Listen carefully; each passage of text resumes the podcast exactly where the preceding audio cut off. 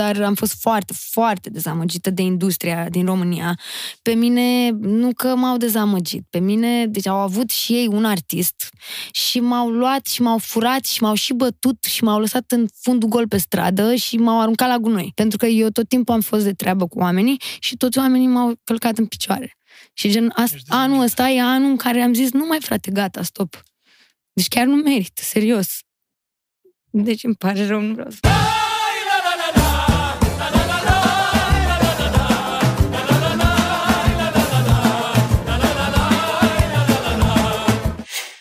Bună seara! Suntem iarăși la podcastul lui Damian Drighici și începem, uh, vreau să încep acest podcast din nou prin a vă ruga să vă abonați la canalul meu. Nu-mi place mie să fac asta, mi-a spus uh, Ana și cei din echipă.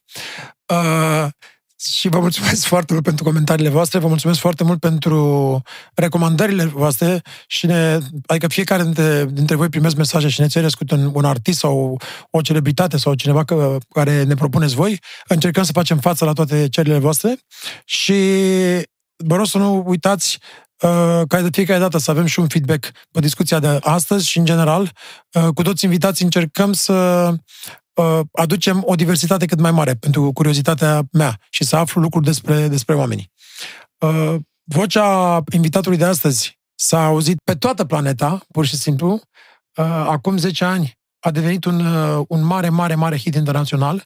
Eu personal țin minte că am primit un telefon de la un prieten al meu din state care mi-a spus despre piesa invitatului meu, foarte special. Uh, a luat discul de aur în uh, Belgia, Noua Zeelandă și Spania și discul de platină în Australia, Canada, Danemarca, Germania, Italia și Suedia și este singurul ei a vândut peste un milion de, de, de copii. Astăzi stau la masă cu o persoană foarte specială, foarte talentată. Uh, pot să spun că am și colaborat cu ea deja la, la o piesă și am văzut cât de talentată este super, super talentată. Am onoarea să am invitat pe Alexandra Stan. Mai emoționat cu introducerea asta ta. Am spus uh, adevărul, nimic da. altceva. Da, știu. Eu îți mulțumesc mult că ești aici. Eu îți mulțumesc rămână. pentru invitație. Mi se pare că aș putea să spun același lucru despre tine. Adică, să rămână mult. Dai seama. Mulțumesc. Pentru mine e o onoare. Să rămână. Da. Uh, spune încep cu întrebarea pe care o pun tuturor. Da. Cine ești? Cine e Alexandra Stan? Cine, omul Alexandra Stan, asta mă interesează. Cât de minte are podcastul? da, nu știu, mi-e greu să zic în, așa, în câteva cuvinte. Nici nu știu, m-am mai întrebat de mult asta. Cred că de acum câțiva ani, când am început să fac terapie.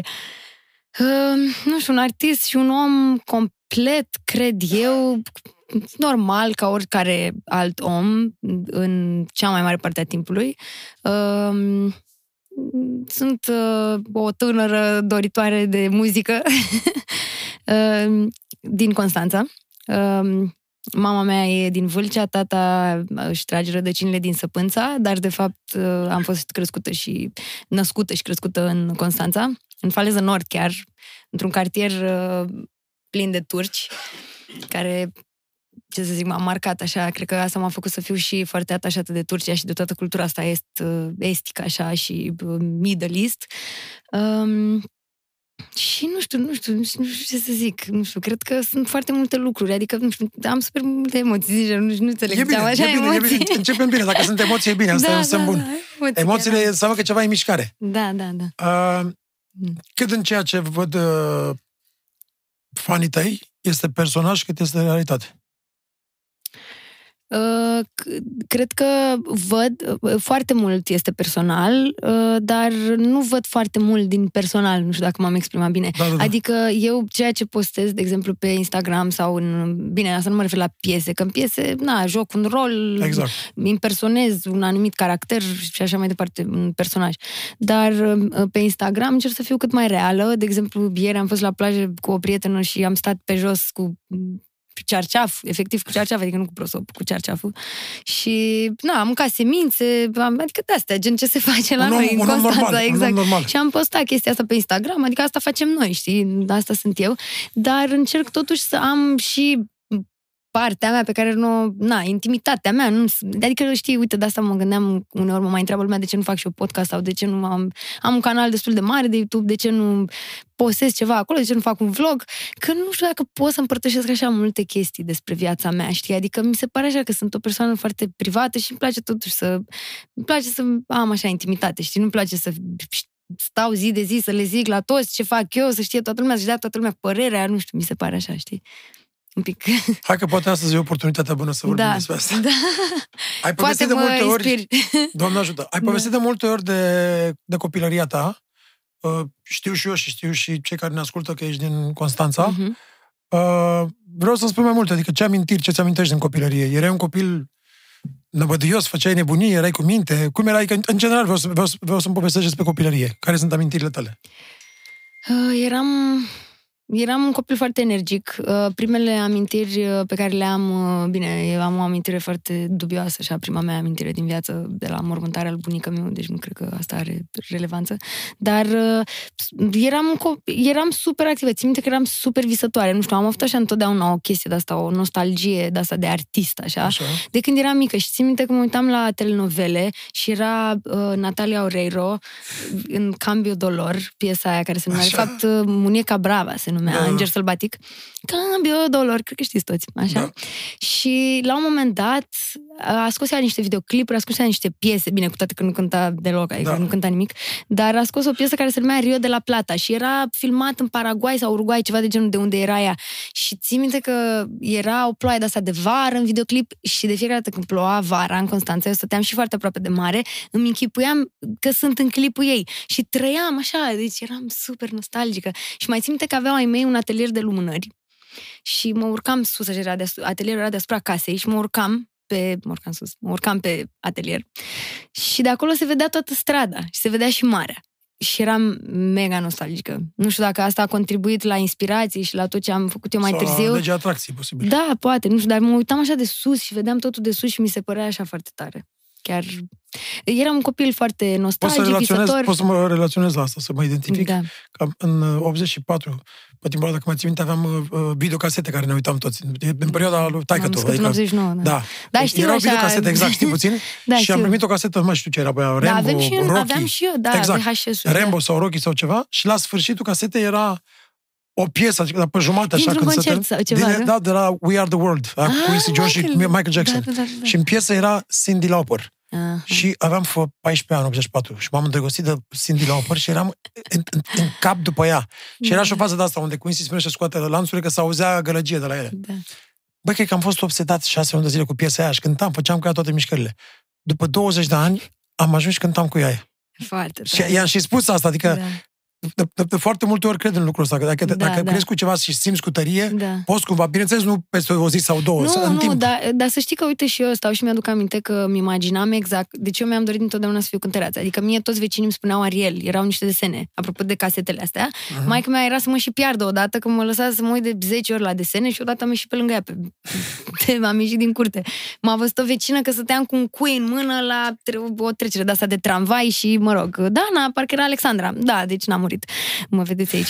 Dar, uh, mă rog, anyway, ce vreau să zic e că stăteam, eram obsedată de Ariel, pentru că Ariel cânta, logic, era mica sirenă care cânta. Și la un moment dat țin minte că mi-am imaginat cum ar fi să cânt, pentru că Ariel cânta peștilor și toți cei care erau, tuturor celor care erau în ocean. Și mi-am închipuit chestia asta atât de clar, încât mi-am imaginat efectiv până și backstage-ul ăla, deci mi-am imaginat până și camera aia în care eram cu make-up. Țin minte că era pe vremea aia Mihaela Rădulescu Duminica în familie, deci țin exact minte și mi-o imaginam pe Mihaela Rădulescu că vine să-mi ia interviu, deci eu vedeam efectiv așa, cu, vedeam exact și vedeam sute de oameni, mii de oameni care cântă pe piesele mele. Și nu știu, am crezut cu tărie, adică cumva de atunci am avut așa o siguranță că asta o să se fie va viața întâmpla. mea. Da, deci am, parcă zici că cineva mi-a zis, da, stai liniștită că așa o să se întâmple. Și n-am Spuneai- nu m-a stresat deloc. Crezi că... Care erau jocurile copilăriei care te făceau fericită? Um, îmi plăcea asta cu flori, fete sau băieți, muzicanți, uh, artiști sau cântăreți sau ceva de genul. Um, mai îmi plăcea jocul ăla cu statuile, trebuia să te miști. Țară, țară vrem ostași, ascunsele, ascunsele era, Ascunsele. da, ăla era cel mai tare. Spuneai într-un interviu că multe dintre traumele vieții tale uh, de adult au cauza în copilărie. Asta știu și eu, că și la mine, Da, la mai ales toți. după ani de zile de terapie, la toată lumea. E, Da. acel, totul se, se închide acolo în subconștient, cum vorbeam și ultima oară. Da. Uh, ai avut o copilărie fericită sau nu? Sunt momente care nu... Care... Da, am avut. Deci predominant a fost o, o copilărie fericită. Adică eu mi-aduc aminte, când mă gândesc la copilărie, mi-aduc aminte de plajă, mă trezeam la 11 când era vară, mâncam mic dejun, salam de vară din la uscat sau de fapt mie îmi plăcea la crud. Așa, mă duceam la plajă, stăteam toată ziua, mâncam o piersică, mă întorceam, îmi luam, îmi luam un suc de la tec, îmi făceam mai mea cartofi prăjiți, adică și asta era o fericire, o fericire de viață, adică serios. Ce să mă plâng, normal. Au fost momente, îți dai seama, în adolescență, când tai că mi avea a avut niște probleme de sănătate, mă rog, a avut el niște perioade, dar bă, asta e, asta e viața până la urmă. și noi avem momente, știi? Ochii de copil sunt diferiți uh, de ochii de adult. Atunci când ești copil, îi vezi pe părinți ca pe părinții tăi, care cumva sunt obligați, domne, Da, da, să-ți da, da. ofere, să-ți dea, să-ți facă, să-ți dreagă. Tu Dar simți când ești nevoia mare, îți dai suportului. seama că ești și tu Fiecare are adult viața, da. și stai puțin, că eu nu m-am născut aici doar ca să fiu părintele tău și tatăl tău. Am și eu momentele mele, adică e normal. Acum înțeleg, nu mi se mai pare așa. dar, Nu. Ce miros, gust, uh, senzație sau ceva care e, e super tare din copilărie, care ți amintești? Păi, Care ar brânză, fi? brânză cu roșii, odată. Deci, o- deci oriunde ai fi, când miroși asta, da, brânză cu te duce roșii. înapoi în da, timp. Da, da, Ardei umpluți, cafea, nu de cafea la ibric. Eu și acum fac cafea la ibric. Am, mi-am luat cel mai tare expresor acasă, tot la ibric, îmi place deci, să beau. ești o tradițională. Da, da, nu, dar îmi place că așa am fost obișnuită de maică mea, dacă ele au băut de când eram mică așa.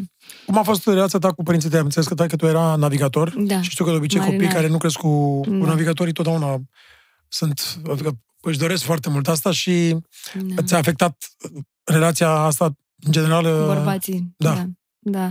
Da, uite, acum vreo câteva săptămâni am fost în Italia, în Portofino și m, eram, am închiriat un vapor mic, un iaht. Și la un moment dat mă gândeam așa, știi, că m, ascu- aveam în cap piesa, când eram eu mică, ascultam tot timpul piesa aia, I'm Sailing. Cred că Rod Stewart cânta. Da, da. Și când ascultam piesa aia, o- țin minte că plângeam în hohote și mi-era de dor de taică meu. Deși acum mi-e să plâng. Și am simțit în Portofino un, un super mare gol. Deci mi-am dat seama cât de mult mi-a lipsit taică meu. Când mă uitam la toate vapoarele alea, mi-am dat seama cât de mult mi-a lipsit. Deci, deci eu l-am vrut mult de tot în viața mea, mult. Incredibil. Da. Îmi pare rău. Nu, e ok. e ok. Oricum, taică mi știe că eu îl iubesc super mult. Bine, eu oricum am probleme și cu glanda, de-aia plâng așa din orice. Aia, nu, ne- Da, sunt un pic de bipolară. Da, e Plânsul, ok. plânsul, Da. plânsul, am să spun ceva.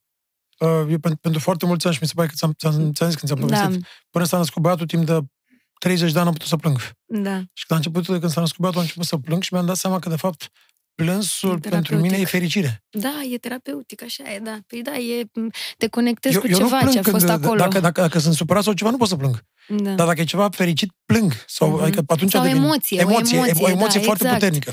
Deci da. e bine, dacă, adică, Da. e bine dacă aici plângi, că ești, ești în familie aici cu Da, noi. da, exact, da. A, e foarte Ia să-l greu pun fără pe... tată. Cum îl cheamă pe taică tu? George, George, blondul. blondul. Ia să-l pun pe vijelie să-ți compună ceva pe Ia. moment, să vezi ca, ca raperii să îți compune. Mircea, îi compui ceva? Cu mare plăcere pentru domnișoara Alexandra. Nu? Ai auzit? George Blondul. Blondul. Mai bine blondul, că îl cunoaște toată țara, nu? Toată Europa, nu?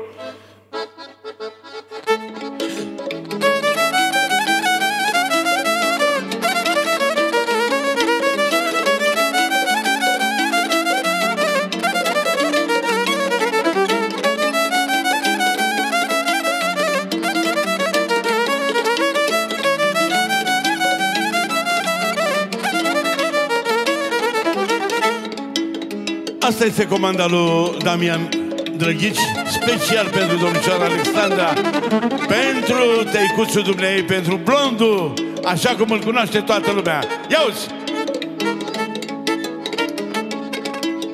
Vai ce lungă este strada Ce mai spune Alexandra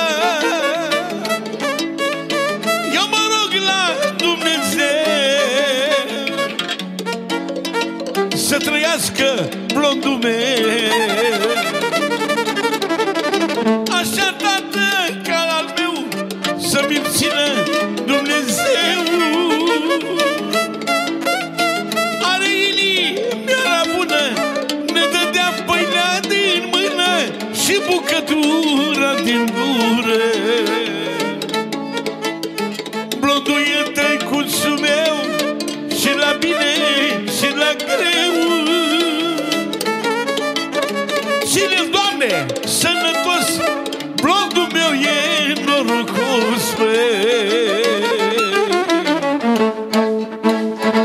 Hai să fie! Ai văzut cum compune?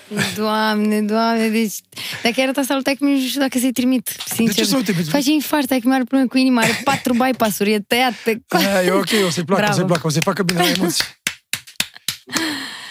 Da, da, stai că mi e și blond cu ochi albaștri și înalt și frumos. Înțelegi? E foarte frumos. Deci Cum Doamne să nu ajută fie să fie dor de sănătos, să taică? trăiască. Îți dai seama că e cel mai frumos bărbat. E, chiar e, da. Îți Și mai, plăcea mai cu 9 ani mai mică decât el, ca să știi că e și Mamă, șmecheraș, adică, adică și- navigator și a luat nevastă mai tânără cu Mai 9 tânără. ani, îți dai seama, s-a agolănit și și-a luat-o tân- tinerică. Îți plăcea la școală? Erai un uh, elev silitor? Nu-mi plăcea, dar eram, da, învățam bine. Am- Adică am avut note foarte bune. Chiar am terminat liceul cu 9,27 sau ceva de genul. Și am fost la unul din cele mai bune licee din Constanța și în general am avut numai 10. Am terminat cu 9,73 general. Da, chiar am, am învățat bine, prindeam foarte repede. Mie merge mintea repede, dar am așa puțin ADHD, nu prea pot să mă concentrez și nu, adică eram atentă și la învățătoare și la ce se întâmplă în spate. Da, ne și înțelegem la... bine că suntem cu ADHD amândoi. Da, exact, în sânge. Uh, am citit la un dat că făceai naveta să mergi la școală Mhm. și în adolescența ai tăi s-au mutat de la Constanța la, la Valul. Valul Traian. Da, da, exact. Da, făceam naveta. Era, a fost cea mai horror perioadă din viața mea, sincer. Câți ani? Uh, păi din clasa a 10 până în clasa 12 a 10 a 11 a 12 a 3 Doi ani. de zile. Da, 3 ani am făcut și chiar a fost greu pentru că m, la un moment dat au avut probleme cu banii, nu mai puteam să mai... Adică nu aveam oricum mașină, nu mai aveau cum să mă duc ei, trebuia să iau până la gară, de la gară luam troleu, era destul de complicat. Și trebuia să trec și linia, era tot timpul... uh, Era noroi la linie, stăteam în stație, era horror, mă trezeam la 5 jumate. Dar să știi că, uite, asta m-a motivat, Pe serios. asta, adică, asta vreau să te întreb. da. Asta ți-a dat cumva putere, adică ai Da. trecut peste asta ca o lecție de învățat. Da, deci nu, a fost uh, la modul eu nu vreau să trăiesc așa, adică am zis eu nu mai vreau să mai trăiesc așa niciodată. Ai, au fost Adică momente nu- când nu ai mai fost la școală datorită sau din cauza acestui lucru? Au fost, da, au fost câteva momente. Uh, au, au fost momente când nu aveam bani, de exemplu, să mă duc la școală. Se întâmplă, să știi, sunt foarte mulți oameni care și acum trăiesc din, nu știu, două salarii, de exemplu, și dacă stau undeva în afara orașului și trebuie să facă naveta, nu au bani. Foarte greu. Da, e destul de greu. Dacă calculezi zilnic și cu mâncare și cu ce mai Care crezi că a fost Cheltui, da. cea mai grea lecție pe care ai învățat-o în uh, adolescență? Um, răbdarea a fost una din cele mai importante, uh, încrederea în oameni, uh, încrederea în mine, în primul rând, și să mă valorific mai mult, să-mi dau eu mai multă încredere și mai multă valoare, pentru că cred că dacă aveam încrederea pe care o am acum în mine, acum 10 ani, acum cred că eram milionară. Toți, dacă aveam încrederea... Da. E vorba aia, în fiecare zi am început să înțeleg ce spunea mama Dumnezeu să o ierte. Da. Dacă aveam uh, vârsta de acum și tine, sau nu știu cum... Da, Da. da. știi ce Mintea zic. de acum și Mintea de vârsta acum și... de- da. Ei, bă. da. Uh, la ce vârstă te-ai îndrăgostit prima oară? O să râdeți, dar când eram la grădiniță. Și eu. Și eu, de, de vecină, cred că aveam vreo Deci trei m-am ani, îndrăgostit de vreo un patru tătar. Îl știu și cum îl cheamă. Abibulai Edvin îl chema. ani. Mamă, Deci așa o- nume? Da. Aveam, noi aveam și tătari în Constanța mulți și îmi plăcea așa mult de el, doamne, era așa Ai auzit, frumos. frate, a fost îndrăgostită de tine, să știi, dacă ești undeva și te uiți la podcast. Da, da, eu mă uitam încolo. Da, da, da. Vedeam că e pe aici, știi? da. Deci ai fost îndrăgostită de el prima da, oară. da, da. Și Bine, știa? da, așa mai serios, Știa? la 16-17 Nu ani. știa. E, știa, dar știi că era vârsta aia când fetele alergă după băieți să-i, să-i pupe pe obraz și băieții fug și le bat. Nu dai seama că îmi luam bătaie mereu. De la ei când eram mică. Asta e cea mai Da. ciudată ce- vârstă, exact cum Da. da. vin la băieți și băieții, îi se pare ceva și băia, toată viața noastră alergând după ele, invers. Și, Da, e invers, îți dai seama că acum e invers. uh, cu muzica știai, de la, de la ce vârstă știai că o să fii, ca, ca asta îți dorești să fii artist? Din 12, totdeauna. 13, 14, 15 nu, ani? de la 2-3 ani. Deci eu nici măcar nu vorbeam când maica mea mă punea să mă uit la desene și cântam. Adică eu stăteam în curte toată ziua cântam, dar nu vorbeam, adică nu știam încă să vorbesc ca lumea. Și eu știam că o să mă fac cântăreață. Și știi care a fost cea mai tare chestie? Că am zis că o să mă fac cântăreață și o să iau lui sora mea mașină. Și fix așa am făcut cu primii bani, am luat lui sora mea mașină. Bravo, Că ție. făcea naveta, îți dai seama, și avea nevoie de mașină. Ai debutat la festivalul de la Mamaia și acolo te-au văzut o grămadă de oameni din da. Da. industrie și s-au dat seama de talentul tău și totuși tu ai vrut să semnezi cu doi oameni care nu erau așa de, Mhm. de cunoscuți. Cum ai făcut alegerea asta? Adică ți-ai urmat instinctul, de gut instinct? Maica mea era plecată uh, în Italia, parcă, la muncă. Și taică meu era, uh, nu știu, avea avut el o perioadă plecat de acasă atunci vreo două săptămâni, nu știa nimeni de. Sora mea a trebuit să renunțe la facultate, în fine, au fost niște momente de-astea mai grele. Muncea și a fost momentul ăsta frumos în care am participat acolo, n-am câștigat nimic, am avut mai multe oferte. Țin minte că era Radu Baron, Radu Groza, de la ei am primit. Uh, și parcă, cred că și de la soțul Andrei Bănică, dacă nu mă înșel, sper să nu greșesc, nu mai Da, țin minte așa, oricum, acum așa. 11 ani, uh, și de la Marcel Prodan și Andrei Nemirski, băieții ăștia doi care doar ce își deschideau un studio. Și nu știam ce să fac. Și am sunat-o pe maică mea și am întrebat-o, mami, tu ce zici să fac? Am sunat-o pe fix, știi cum era Cât atunci. ani- Câți ani aveai? 19, 18, 19 ani. Făceam 19. Și am întrebat-o uh, ce să fac. Și maica mea mi-a zis, mă, mamă, ce să zic, fă ce simți, mi-a zis. Până la urmă, decât să regreți, să-ți pară rău, să semnezi cu unii pentru bani și să te trateze, nu știu, să sau te muncească sau să-ți facă nu știu ce, dacă tu simți că băieții ăia sunt ok și vă înțelegeți bine, lucrează cu ei, vă construiți împreună, ai 19 ani, ai timp, dacă nu-ți place un an, doi, na. Mi-a zis, mai ai grijă ce semnezi. Da. Și am avut o grijă de... da. Povestește-mi cum s-a întâmplat, știu că ai mai povestit asta, dar povestește-o în cadrul aici, al nostru, așa cum ne simți în The Family, Mhm. cum s-a întâmplat uh, piesa Mr. Saxo Beat și care, cea care ți-a deschis uh, drumul spre succes. Păi, Adică înainte de piesa asta ați făcut și alte piese? Da, sau? da, am făcut Lollipop, care, uh, de fapt, am făcut prima piesă Show Me The Way. Uh, am lansat-o, nu s-a întâmplat nimic cu ea, dar fără clip am lansat-o. Uh, Lollipop am Și ați lansat-o pe canalul vostru sau cum? Pe ce? YouTube, da, mi-au Pe făcut, YouTube. da, bine, de fapt, nu. Am lansat-o, mi se pare că am lansat-o la Media Pro, parcă, sau nu mai știu, nu mai știu exact cum a fost, dar nu mi-au făcut canalul meu de YouTube, că dacă îmi făceau de atunci, acum aveam și eu Da, câteva milioane, da. nu un milion și un pic. În fine, nu mai contează, nu știau nici ei. Și uh, după aceea am făcut Lollipop, piesa Lollipop a fost semnată la Ultra Music, Ultra în America, adică a fost super hit, adică a rupt, dar nu la fel ca Mr. Saxo Beat.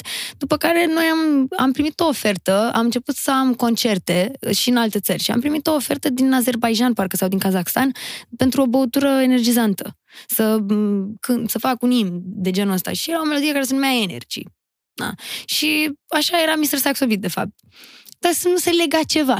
Și l-am chemat pe Cosmin, îl știa Marcel Prodan, pe Cosmin Băsășteanu, care e Mr. Saxo Beat. El a compus, un băiat super, super tare și super talentat, care a făcut tot liceul lui clarinet și după aia a zis că el nu vrea să cânte la clarinet, vrea să cânte la sax. Și tai nu l-a lăsat, era polițist, a zis, adică eu am investit în tine atâta timp, gata, cânti la clarinet, te duci la anunți, nu? Și se ducea și la anunți, făcea și bani și în timpul liber și-a luat el un sax, țin minte, și acum și-a luat un, nu știu ce sax. Selmer, Selmer. Nu, și-a luat unul ieftin, a dat 900 de lei pe el sau ceva de genul, adică nu te gândi că ceva, dar din banii lui și repeta, deci dublu, făcea 5 ore de clarinet, făcea și sax, învăța singur și a învățat să cânte singur la saxofon. Bine că, na, am înțeles că se aseamănă oricum, Da, da. dar, mă rog, foarte talentat și am fost cu Marcel, țin minte exact, era vară foarte cald, am mers, l-am luat de acasă, stăteam undeva într-un cartier, l-am adus, a tras linia aia de sax, a improvizat și Marcel, gata, a fost acolo aurul, îți dai seama. Tă, tă, tă.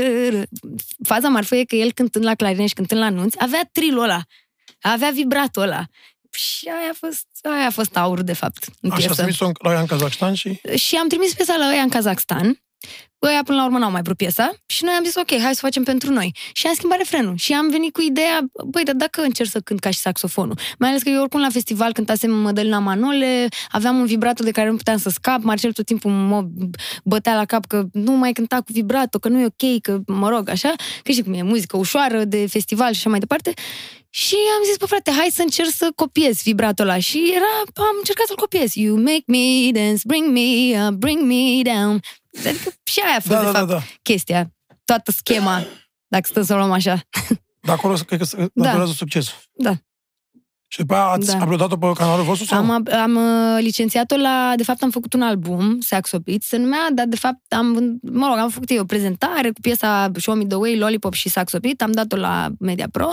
Media Pro a licențiat-o worldwide la un tip din Franța, care a licențiat-o în alte țări, după care a dispărut. După care puteți uita. a luat avans de peste tot și după aia a dispărut. Și asta a Și? fost. Și eu mi-am luat țeapă, Media Pro și-a luat țeapă. Da, de-astea. Și Asta piesa e. a devenit huge. Huge, da. Bine, am avut concerte, dar oricum nu-ți închipui Păi nu știu, că- deci da. asta a luat avansul și asta și piesa a devenit huge și după aia da, da, da.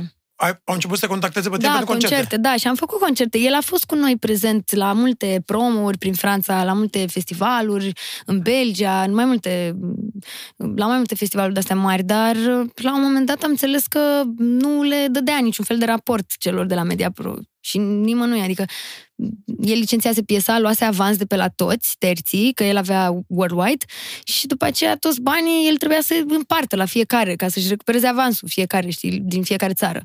Și nu dădea la nimeni, n-a dat niciun bani, a dispărut. Se Sunt- judecă, s-au sunt judecat mulți cu multe, el. da, da, și sunt multe japonezii povesti s-au de-astea. judecat cu el, adică Și na. eu am pățit de asta și mulți. Da. Acum câteva luni de zile un prieten meu din, din Spania foarte cunoscut, Antonio Carmona, de la Chetama, de la Turpa, am povestit despre ăștia care au avut atunci Macarena. Ah, da, Uh, da, cum îi cheamă? M-am, am uitat cum îi cheamă. Da. Da. Mai țin minte, Da, așa, da, și... normal. Nu, nu, nu remake-ul. Los, Ăsta- ăsta, tot- los, de Los, da, da. Los, da. uh, originalii. Și Da. uh, au făcut piesa și un tip din state, Mhm. ei au lansat-o, nu se întâmplase nimic cu ea, și un copil ăsta din uh, Miami, în anii 90, atunci când a apărut, a luat-o și a făcut un remix. Și un producător de la un label a ascultat-o și zis, ăsta, vezi că poți, te dau în judecată. Nu e bine ce ai făcut, tu, oamenii ăștia, ți-ai bătut joc de ei, uite, îți dau 5.000 de dolari, însemnezi hârtia asta și să niciodată nu mai faci asta în viața ta. Mamă. Și tipul a luat-o, lansat-o și a devenit Macarena care o Doamne, știe. Doamne, deci... Știți mă câți bani a făcut omul ăla cu ea? Mai- Sute de milioane de azi, păi- mai, a fost, păi a fost oricum așa au huge. făcut și ei. Bine, îți dai seama că și... Na, în fine, nu mai vreau să Da, mai ei au zic. făcut bani doar din concerte după aia. Da. Cam asta a Ei, fost. nu, bă, ăștia au făcut și din publishing. Eu oricum Da, nu mi-au da. dat drept, drepturi de publishing, adică eu nu am niciun drept de publishing pe piesa asta. Pe A, Mr. deci nu au Saxo avut Beat. dreptul de publishing, au fost Nu. doar la, la ceilalți. Nici Cosmin nu are, care a compus saxofonul. Și și-a, a zis, ok, bine, nu mi-ați dat publishing, uh, măcar îmi înregistrez și eu numele Mr. Saxo Beat. Și s-au judecat cu el să zică că nici n-a făcut asta. Adică l-au Asta Marcel cu Andrei, Marcel Prodan cu Andrei. Da, nu, au fost niște chestii de-astea. Asta a fost cea mai uh, nașpa așa perioadă din punctul ăsta de vedere al, nu știu cum să zic, al corectitudine, așa, al, știi? Dar în urma Da. piesei au urmat foarte multe concerte. Foarte multe, da. Am avut... Și aici aveai un agent, aveai ceva... Da, era un tip, uh, Alin Soare, țin minte și acum, care stătea în Austria, în Viena. Uh, era prieten cu ei, nu știu ce fel de contract, deal aveau ei. La un moment dat și el a fugit cu banii, a dispărut, adică... Numai de astea au fost la noi, deci... nu- Da, Uh, crezi Da. că există o, o rețetă a succesului? În urma piesei asta, sau cum o vezi? Uh, cred că treb- da și nu, nu știu cum să zic. Adică, cred că e în mare parte e dacă ți e destinat, dacă Dumnezeu vrea. Adică, eu cred că nimic nu se poate întâmpla dacă nu vrea Dumnezeu. Adică, poți tu să faci 100 de piese pe lună, să ai fabrică de piese și, nu știu, să angajezi oameni și așa mai departe. Nu, dacă nu, nu e să fie... Mai ales după ce ai avut Nu exper- e să experiența fie. așa, și ai văzut Da. că asta nu... Adică nu, n- nu există în spate un mecanism sau Nu. Ceva Și- foarte uriaș. Nu, și plus că noi nu ne-am gândit niciodată, adică eu îmi doream de mică să am, să am succes și mă, mă imaginam.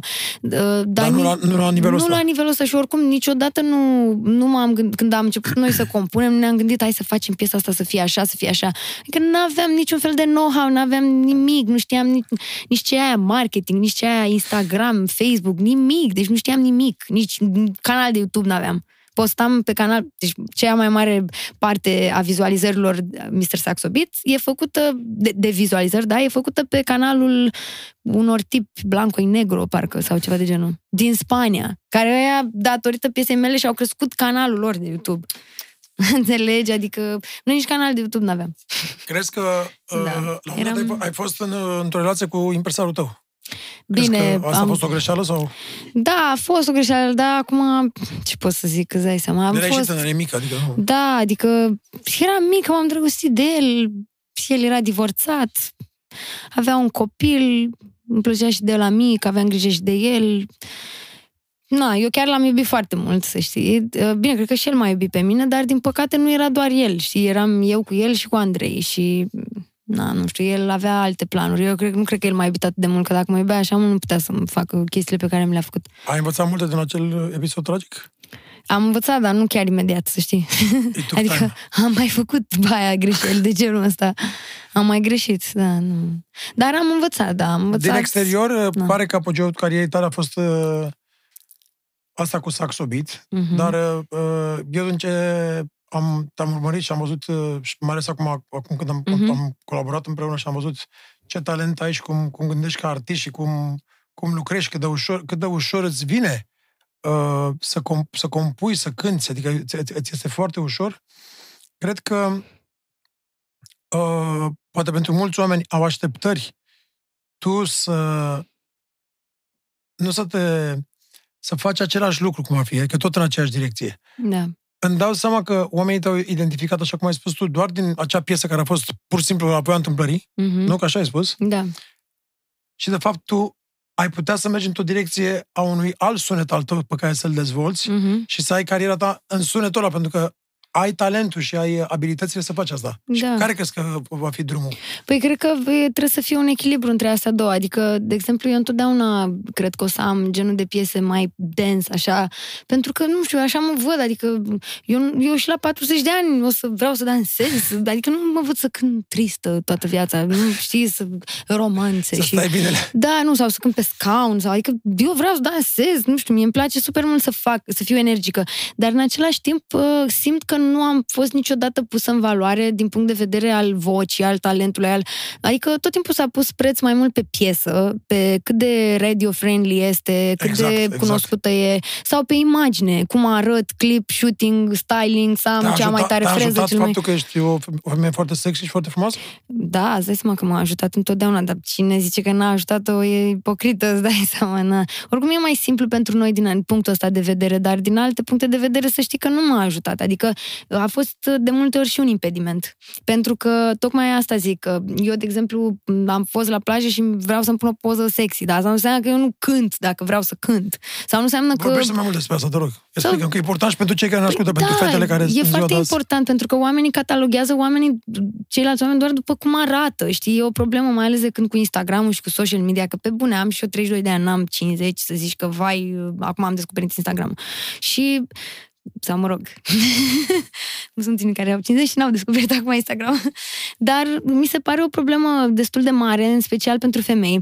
Și știu că și noi avem responsabilitatea asta, noi femeile, pentru că de multe ori noi greșim prin imaginea pe care o arătăm. Adică noi greșim prin ceea ce exprimăm. Uh, știi, e vorba nu neapărat de imagine, e vorba mai, ceva mai de desubt decât imaginea, ceva mai profund. E vorba de energia pe care o ai. În momentul în care tu, ca femeie, și eu recunosc că eu am, eu am chestia asta, eu simt asta, adică eu simt de multe ori să-mi exprim sexualitatea. Și eu cred că asta se, se leagă foarte mult cu faptul că tatăl meu a fost mereu plecat și eu simt o lipsă mare pe partea masculină, de, ca și energie, și am nevoie să-mi umplu acea, Bravo, acel bravo, gol. bravo. Și caut Mai asta. devreme, mai devreme vorbeam cu el de, cu, de, despre Da. lucrul ăsta despre cineva. Păi exact. da, păi da, și caut chestia asta, caut să-mi umplu golul ăsta. Dar asta nu înseamnă că, ok, fraților, lucrez și eu la mine, o să mă vindec la un moment dat, o să fac și eu copii, o să fiu și o mamă, nu o să mă mai crăcesc așa în toate pozele, în toate clipurile.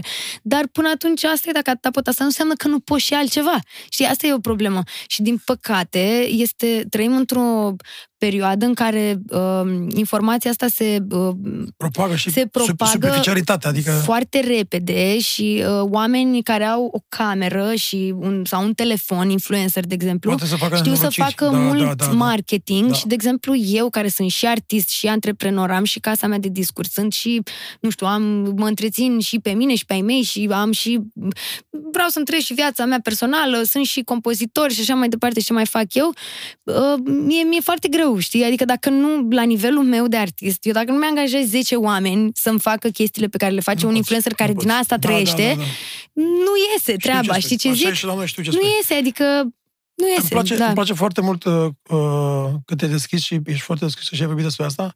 Te-ai gândit vreodată, asta acum mi-a venit și vreau să te întreb, am văzut la cât de vocală ești, te-ai gândit vreodată să abordezi subiectul ăsta uh, și să ai o prezență mult mai mare în media, adică și să ajuți cumva Da. uh, generația mai mică în, în sensul ăsta? Da, Te-ai chiar m-am Cred că ar gândit fi, și cred că ar am fi un ceva proiect. foarte... Da. Am un proiect pe care trebuia să-l încep în primăvară, dar uh, am decis să-l încep în toamnă. Pentru că, mă rog, uh, sunt eu un pic mai... Eu fac lucrurile doar dacă simt și simt că încă nu s-au aliniat și mai Îmi trebuia tot să mai apare- trec eu prin niște lecții Iartă-mă, îmi și... tot da. apare în fiecare zi. Da. Zici că sunt nebun și de la Abraham Hicks și de la mai mulți, uh, mai, mai multe citate. Uh, nu știu dacă mă ascultă Facebook, că nu vreau să fiu Mhm. paranoid, dar da, îmi tot apare asta. Lucrurile când trebuie să se întâmple, se vor întâmpla. Da, exact. Lucrurile când trebuie să se întâmple, Exact. am fost în telefonul, ok, ajunge, am înțeles, gata. Exact, exact. Dar Așa am și la un tine, proiect. cred că- Exact, am un proiect pentru YouTube, pentru că am o comunitate destul de mare. Eu am crescut organic, nu am băgat bani deloc în YouTube. Adică nici măcar uh, să ajung în trending, pentru că nu văd care e sensul. Din moment ce principala mea țară de interes pentru albumul meu e Noua Zeelandă, Australia, Japonia, de ce să bag bani în YouTube, care acolo nici nu există YouTube? Adică ei stau pe Spotify, pe alte aplicații, știi, pe alte platforme.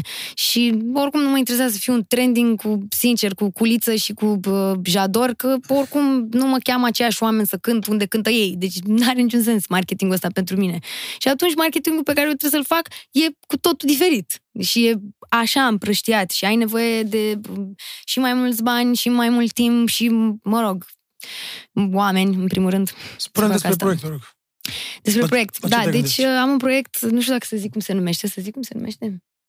Cum? Uh, Dacă zic cum se numește în premieră, dar bine, oricum am registrat numele, adică nu mă interesează, putem să zicem. Nu contează, tot ce vijerie Da, și le da. vinde deja la altul. Bă, Mircea, du-te, glumesc, zi.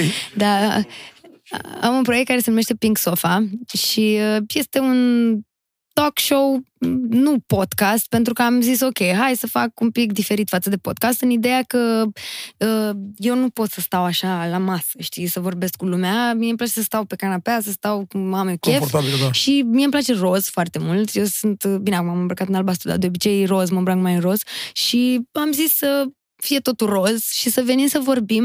Îmi doresc foarte mult, de exemplu, să fie uh, doi invitați de fiecare dată și să abordăm diferite subiecte și mi-aș dori invitații să fie cumva din domenii diferite, pentru că eu chiar vreau să-i văd că se enervează și vreau să văd că se bat cap în cap. Și vreau să, de exemplu, pentru prima emisiune vreau să invit un preot și o prostituată și vreau eu să văd cum se înțeleg. Super tare, bravo, bravo. Înțelegi? Adică mi se pare așa, da frate, ok, hai să ascundem uh, elefantul din cameră. Până la urmă și asta e o meserie care se face de mii de ani pe pământul ăsta și se face întotdeauna, dar și preoții mei e o meserie care se face de atât. antiteza, cumva. Da, antiteza. și de ce să judeci și una și alta? Adică de ce să, da, ok, tu fă asta, dar măcar mai vină și tu, mai ține post, mai vină și tu la biserică, nu? N-ar trebui să se Doamne înțeleagă ajută, în loc să Doamne le ajută. hulească. Abia aștept să văd asta, că Da, sunt și sigur că eu va fi sper. foarte, Oricum o ești să foarte pe- creativă. Simt că o să-ți cer uh, ajutorul la chestia asta. Cu mare drag. Pe partea de Cu producție. mare drag. Ce vreau să te întreb? Da. Uh, oamenii despre tine, fanii tăi sau oamenii, știu cât de talentat ești din punct de vedere vocal? Ok, deci am înțeles că ei te știu ca celebritate, te știu Da. că ești sexy, că ești frumoasă, știu cât de bine poți să cânti? Uh, Da, unii, nu toți. Uh, Majoritatea urmăritorilor și majoritatea, uh, nu știu, oamenilor care știu cine sunt, au așa, au o imagine de ansamblu despre mine, cred. Și oricum se raportează mai mult la piesele astea cunoscute, la imaginea sexy, a, aia care pozează mereu, aia care a fost bătută, pozează mereu în anumite ipostaze și a avut piesa Mr. Saxobit. Cam asta e, astea sunt amprentele. Uh, Dar oameni, sunt fani și zic acum că sunt uimită și eu zi de zi. Deci am fani care uh, au făcut un grup, e cât un fan din fiecare țară, un fel de fan club, ceva de genul. Unul e din Turcia, unul e din Mexic, unul e din India, unul e din Brazilia, unul e din, nu știu, Italia, Polonia și au făcut un grup pe WhatsApp, pe Instagram și m-au adăugat și pe mine, se numesc uh-huh. Saxo Beats Only, adică n-au voie decât ei. Și vorbesc foarte des despre fiecare chestie și, de exemplu, ieri chiar mă uimeau că puseseră mă rog, am făcut eu o săptămână de promo pentru ultima piesă, am făcut niște promo în Mexic, am făcut promo online, cu, am intrat acolo cu niște televiziuni pe, pe online și urma să fac și în Brazilia. Și tipul care se ocupa de Brazilia a postat acolo un grup, știi, și a zis uh, guys, guys, let's promote Alexandra, let's do that, nu știu, adică sunt, ei zici că lucrează pentru mine, știi? Adică ei dau share, intră, de exemplu, pe radiouri, uh, ăștia care fac tot felul de concursuri de, de genul ăsta, ce piesă vreți să ascultați și trimit link-ul, guys, guys, intrați aici repede și m, scrieți Alexandra Stan și scriu așa, gen, mulți, mulți, dau comentarii la artiști mari, de exemplu, artiști gen Taylor Swift, Da, da, gen da. artiști ăștia mari, când zic cu cine ar trebui, credeți că ar trebui să fac un featuring. Și intră și vezi acolo comentarii la Taylor Swift, Alexandra Stan. Deci, pe bune, adică oamenii ăștia chiar știu cine Cred sunt în și tine și cred în știu. mine super mult. Să zicem că dacă eu, sau uh, pun de- deseori întrebarea asta, de exemplu, am avut aici un tip foarte mișto, un tech guru, Andrei Pitiș, și întreb dacă aș vrea să Mhm. fac bani sau dacă aș vrea... Dacă eu să zicem că n-aș ști că tu poți să cânti, Da. cum ai putea în seara asta să-mi dovedești? Ai putea să-mi cânti ceva? Da, pe bune, adică să vedem, poți să cânti ceva, adică folclor, lăutărie, orice. uh, asta cu folclorul aș putea să cânt, că am mai cântat, că piesa lui bunica Așa. mea e o piesă, pref- piesa preferată, pentru că mai mea e olteancă. E piesa Mariei uh, Lătărețu, Lătărețu. da, și chiar am și o piesă pe care am făcut-o cu o mă rog, din Lie am preluat Da, da, da, ceva da. și o să, o să lansez. M-am și întâlnit cu Nora, doamnei Maria Lătărețu, Dumnezeu să o ierte, și e o poveste acolo, așa, mi-aduc aminte de copilărie, știi, când ascult piesa asta. Și bine, sunt sigură că băieții tăi se adaptează vedem. la orice. Adică, Hai să vedem cât acompanie și eu. n-au...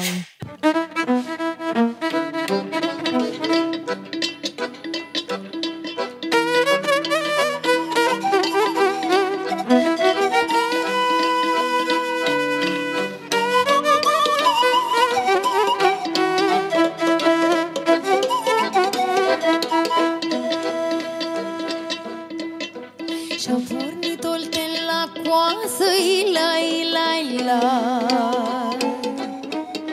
Și-au rămas oltencele să se cere grânele Ila, ila, ila, ila,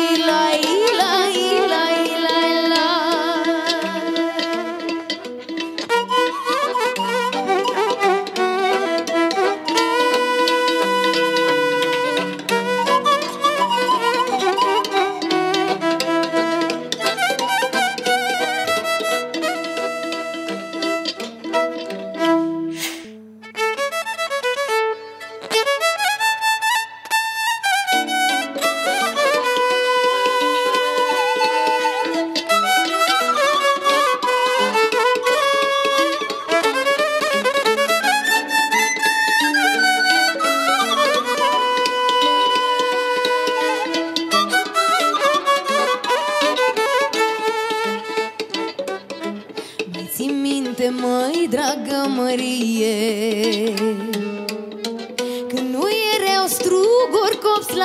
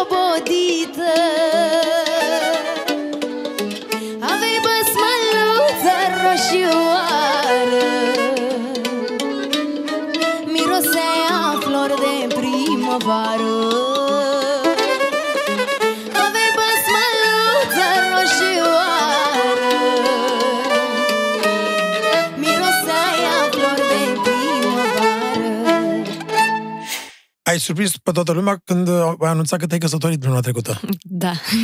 Cum e căsătorit? Da. Um, Bine, e greu, îți dai seama? Nu e ca și cum nu ești căsătorit. Da. e frumos, na, nu știu. Eu mi-am dorit întotdeauna să am o relație așa serioasă. Da, să am avut cu, da, toți bărbații cu care am fost am avut o relație lungă, adică nu știu, trei relații lungi am avut. Îmi doresc foarte mult familie, îmi doresc să fiu mamă, îmi doresc să fac copii. Mie îmi place mult chestia asta. Am crescut într-o familie, noi am crescut cu bunica mea în casă, cu maică mea, cu taică mea, cu sora mea, suntem mulți. Și nu, nu-mi place să... Povestește-mi despre Da. iubitul tău, Mhm. te rog. Despre soțul meu? Soțul tău. Um, nici nu știu ce să zic despre el. Nu știu dacă îi place lui să se vorbească despre el așa, așa. Așa. în mediul online. Uh, că mi-a mai zis că nu toată lumea e făcută pentru mediul ăsta și, într-adevăr, nu cred că e foarte ușor. E o presiune pe care o simți în momentul în care ești persoană publică și nu cred că e ușor pentru el, ca Așa. bărbat. Mai ales că, na, e bărbat, îți dai seama. Dacă era invers, poate era altceva, știi? Era mai Dar, ușor. ba, poate era mai ușor, dar așa ca bărbat să fii soțul Alexandrei Stan, nu cred că e așa ușor, știi? Oricât de deschis ai fi, dar e un băiat foarte deschis, un bărbat foarte deschis la minte, uh, serios, muncitor, pe care te poți baza, este un om credincios, în primul rând, că asta de fapt m-a și atras la el. Mhm. Cum v-ați cunoscut?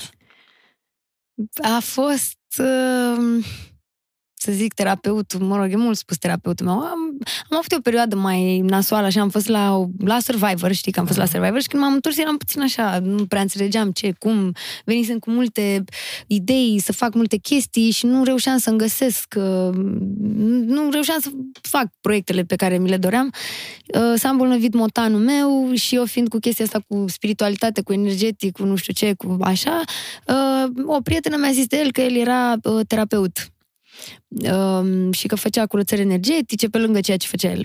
Și nu numai, face, face tot felul de... m, Mai mult așa, uh, vorbește cu tine despre... Te ajută să-ți găsești, să zic, consilier de dezvoltare personală. Adică te ajută să-ți găsești drumul și să-ți dai Exact. seama, Purpose. să-ți ierți părinții, chestii de genul ăsta. Și cumva, fiind eu tristă și deprimată, prietena asta mea mi-a zis, uite, cred că ar trebui să-l cunoști pe băiatul ăsta, Emanuel, cred că te-ar ajuta. M-am întâlnit cu el de câteva ori, m-a ajutat, într-adevăr, chiar m-a ajutat și în cel, cel mai important este că m-a adus uh, pe calea asta, adică mi-a, eu întotdeauna am fost credincioasă, dar am avut momente uneori când mai uitam, știi, să mai fi și practicant, adică ok, crezi în suflet, dar uneori trebuie să mai și faci unele chestii, adică nu doar să crezi în suflet, că dacă tu doar crezi în suflet și în rest te distrezi și b- mănânci carne de spart și înjuri și fumezi și bei și așa, normal că nu e chiar așa, adică trebuie să te mai și cureți. Și m-a ajutat, știi, din punctul ăsta de vedere, pentru că, uite mă, chiar că, uite, asta era ce îmi lipsea, știi, uite, chiar să mă mai duc pe la o Te-ai- te-ai mănăstire, regăsit, te-ai să, regăsit. da, exact, să mai țin și o post, să, adică să fiu un pic așa, știi, mai, mai aproape de Dumnezeu. Și, na, ce să zic, m-a atras foarte mult chestia asta la el, pentru că, pentru mine, la un bărbat, contează foarte mult să fie credincios, adică foarte mult.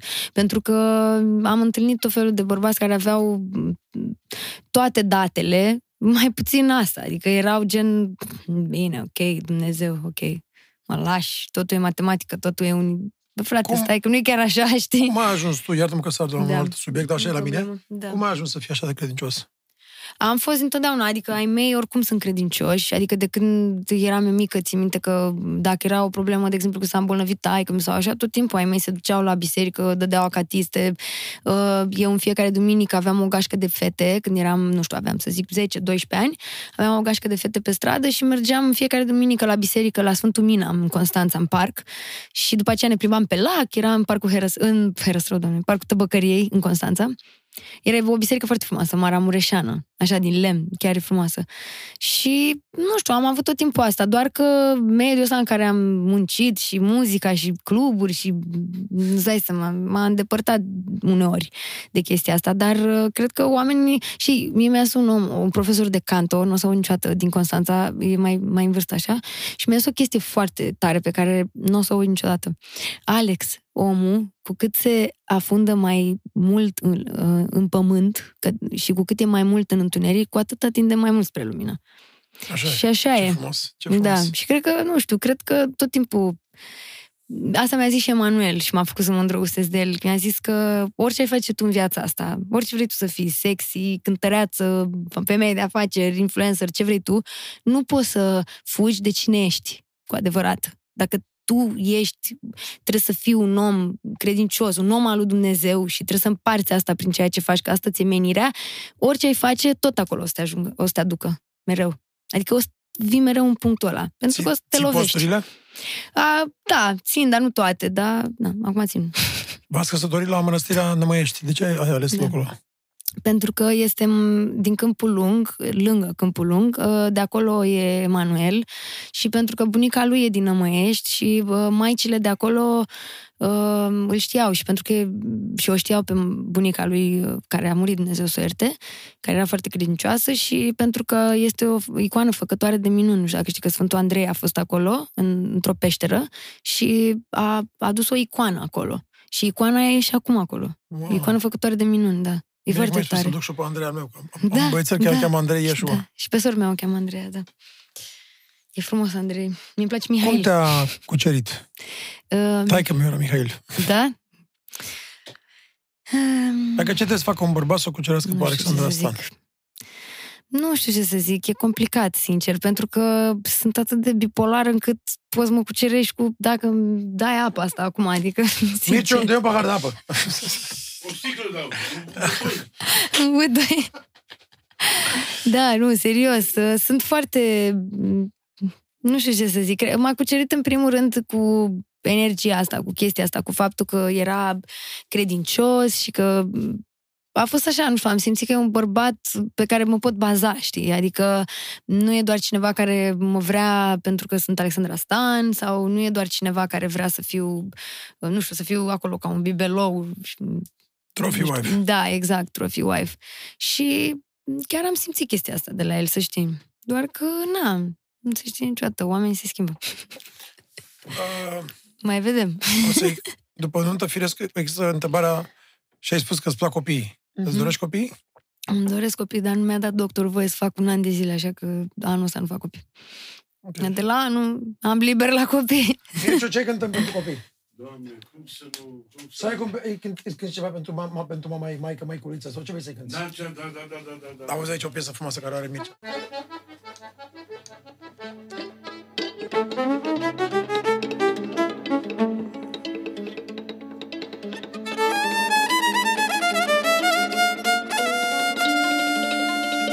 Special pentru mama lui Alexandra.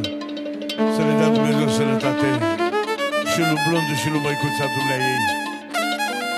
Nu?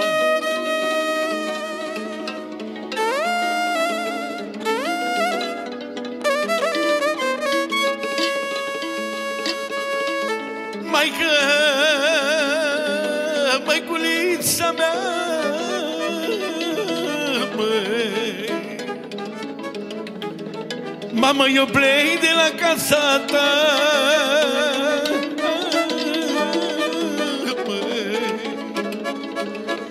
Și mă duc mai că departe.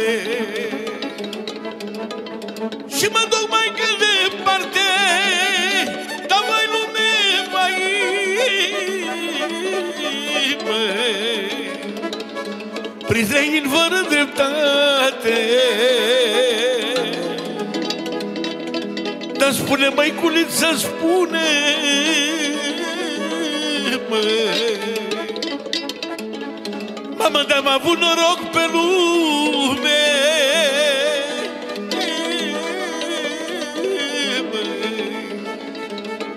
Ai avut mai că noroc Sigur că l-ai dat foc.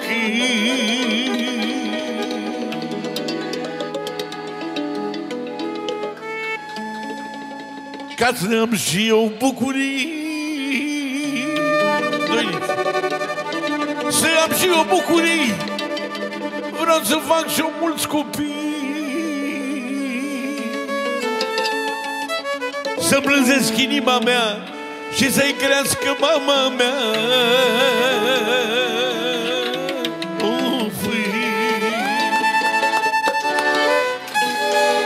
Mulțumim, Mircea, mulțumim, Mircea, Mircea Vigelie, mulțumim. Să dea Dumnezeu să fie cu noroc, Alexandra. Te-a făcut să plângi? Da. Să faci ca E mine. specialist la asta, e specialist. Nu, nu? Mircea are șase copii. Doamne, ajută Și Dumnezeu 11 să-i 11 nepoți, nu? pocrotească. Poți, da. Așa o, așa o să aibă și Ana. Eu deocamdată am doar doi nepoți. Să trăiască. Mulțumesc. Și sunt, nu știu cum sunt, n-aș putea să-i mai, uh, n-aș putea să-mi imaginez viața fără ei. Deci nu știu, nu, n-am, n-am cum. Da. Iubești mult. Da, iubesc Sunt foarte mult și iubesc foarte mult familia. Nu, iubești, iubești nu pe ei, iubești ah, mult tu ca Da, ca da, da, sunt. Deci de iubesc prea mult câteodată. Da.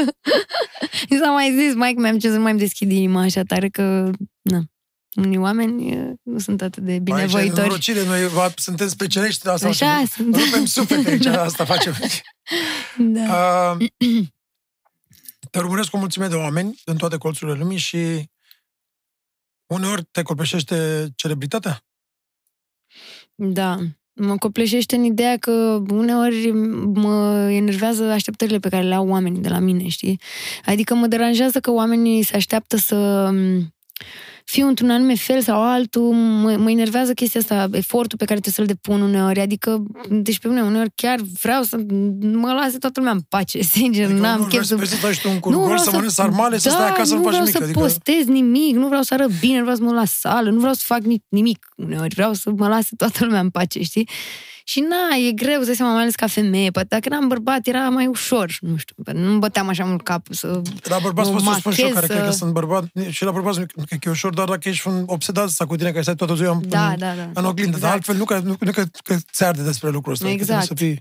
Și nu vreau să da. judec, doar, doar ca idee. Și cumva trăim și într-o eră în care, vezi, Doamne, se promovează chestia asta, naturalețea, dar de fapt e bullshit. bullshit adică e un, un super mega fake, adică uh, e make-up, no make-up. Ca, fix așa se numește, make-up, no make-up. Adică, pe păi, ori e no make-up, ori e make-up, no make-up, știi? Adică, deci asta era următoarea mea întrebare. E... Ce detești la meseria ta și la faptul că ești atât de expusă? Asta ar fi unul dintre lucruri? Unu, da. Uh, uh, îți mai zic o chestie. Mai detest, nu știu dacă detest e mult spus, dar am fost foarte, foarte dezamăgită de industria din România. Pe mine, nu că m-au dezamăgit. Pe mine, deci au avut și ei un artist și m-au luat și m-au furat și m-au și bătut și m-au lăsat în fundul gol pe stradă și m-au aruncat la gunoi. Și așa se comportă în continuare unii din industria asta cu mine, să știi.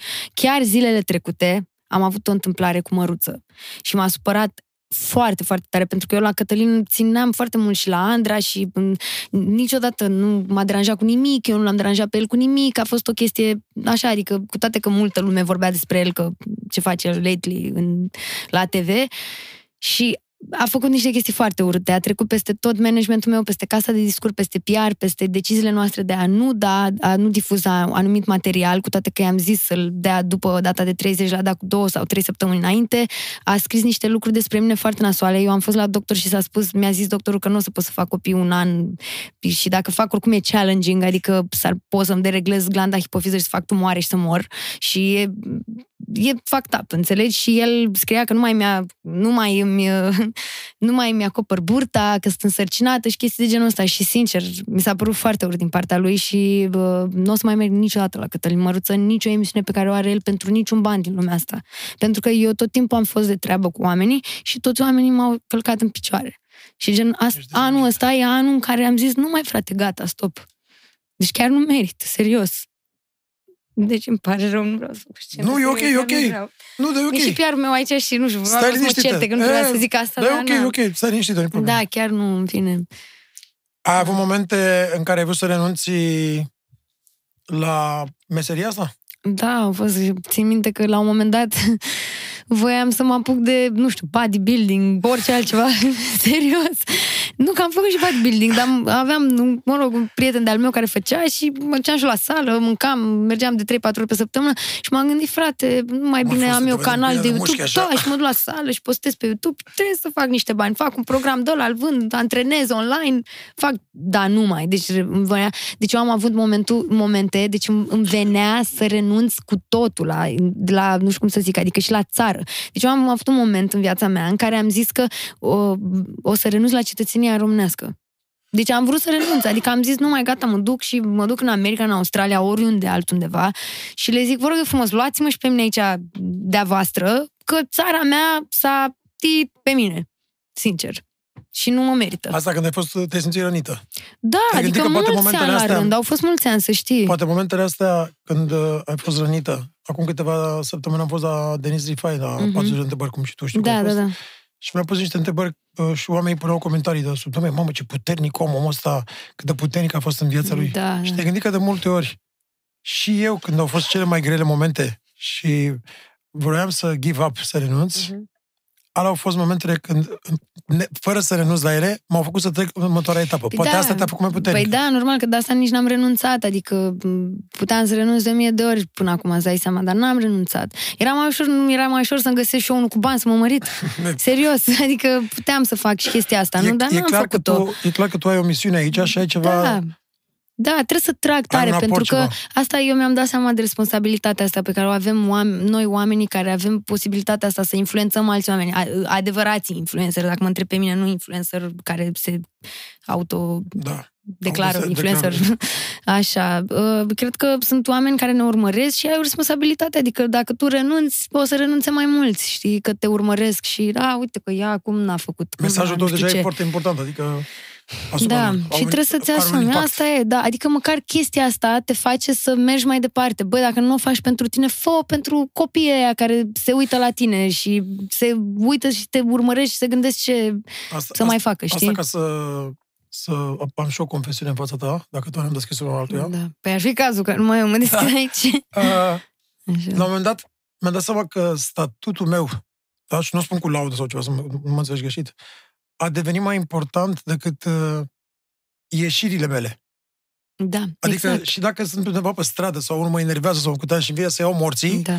mă gândesc la mine, stai că e lumea de jurul, jur, Mhm. pe jurul tău și zic, bine, iertați-mă și am plecat și nu Mhm. știu ce. Și dacă înghit în sec, Asta exact. ți-am luat un exemplu tâmpit, dar mai Da. înțeles. Dar sunt momente când îți dai seama că exemplul tău e mai important decât o ieșirea ta exact. sau momentul la care îți vine să... Exact, exact. Păi cum a fost faza asta cu m, ce se întâmplă în media la noi, de exemplu, în România, în presă, în radio, de exemplu. Îți dai seama că mie mi-a venit de foarte multe ori să pun story-uri, să zic, uh, dar ce aveți frate cu mine de nu dați melodiile pe radio, sincer? De ce mă hateriți așa? Adică, m, dar n-am făcut-o niciodată. Da, Înțelegi da, că da. nu pot să-mi pun toate radio din România în cap și nici nu o să fac vreodată pentru că înțeleg cum funcționează și Crezi aia că e. în România, ca să ai succes, trebuie să fii controversat? Cred că peste tot trebuie să fii controversat. Adică cred că da și nu. Pe de-o parte, eu mi-am dat seama că românilor le uh, place controverseala asta, dar atâta timp cât uh, nu ești prea uh, diferit pentru ei, atâta timp cât nu, nu ești un pic, adică să nu-i frustrezi, știi? Puțin de tot. Să adică. poată să facă și ei. Dacă își pun și ei codițe și își fac și ei chestii ca tine, da, dacă ești prea extravagant și atunci nu te înțeleg, uh, se frustrează și în general fetele. Am observat că chestia asta la fete. Și la bărbați, oricum, că bărbaților nu le plac femeile m, ieșite din comun. Nu, să fie simplu, să se îmbrace cu țâțele pe afară, nu vii mie cu pantofi de aia, cu tot cu atâta, ce e asta, moda asta, pantalon de aia până în gât, ce să asta? Nu știu, la bărbați le Boy- plac boyfriend, frumoasă, boyfriend nu. gin. Nu, nu, nu, nu, Da, nu boyfriend ce gin. să Trebuie să văd uh, Da, nu. carnea. Da. Uh, care este cel mai mare neadevăr spus vreodată despre tine? Uh, au fost multe. Nu știu. Dacă nu-ți aduci aminte, nu. Nu, nu, Nu e- mi-aduc aminte neadevăr, nu știu. nu sunt în 40 de că întrebări. sunt pe interes, nu știu, n-am, chiar n-am fost niciodată, sincer. Nu cred că ești pe interes, rog. Da, chiar că sunt superficială, da, uh, că nu, că sunt proastă. Dar bine, asta mă avantajează să știi că sunt proastă, adică uneori îmi place să fac dacă, proastă. dacă am fi putut, uh, eu spun asta și pentru cei care se uită la Da. noi. Și ai văzut ce oameni aduc aici la, la podcast. Da, Dacă am fi putut să avem discuția care am avut-o noi doi săptămâna trecută, da, în podcastul ăsta, cred că oamenii și-ar fi schimbat total uh, părerea despre, asta, de, despre da, ce ai spus da, mai devreme. da, Dar nu putem să discutăm aici ce am discutat Da. noi doi.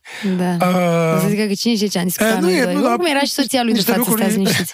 nu, nu, nu, Nu nu, credeți nu, că mă, cine mă știe refer ce- despre existențialism și despre chintesența Da. vieții, adică lucruri... Putem să discutăm lucruri așa, care- dar Da, e- sunt prea, o să cred că suntem în prea la deep. land. Au luat-o și pe ăștia. Exact, ăștia, da, au sunt luat-o prăjiți. randeaua, da. Au luat-o pe pateu, cum zice Exact, o prietenă da, de-a da.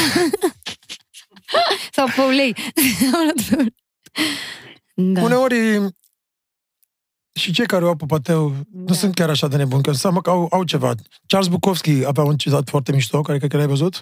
Spunea că uh, lumea e plină de cei care sunt uh, inteligenți, sunt plini de îndoieli și cei care sunt proști sunt super, au o mare încredere în ei. Mhm. Păi da. Uh, Păi prostul nu e prost destul până nu ești fudul. Asta e vorba românească. Că așa e. Nu, dar uh, să știi că și prostia uh, a- uneori este un atu.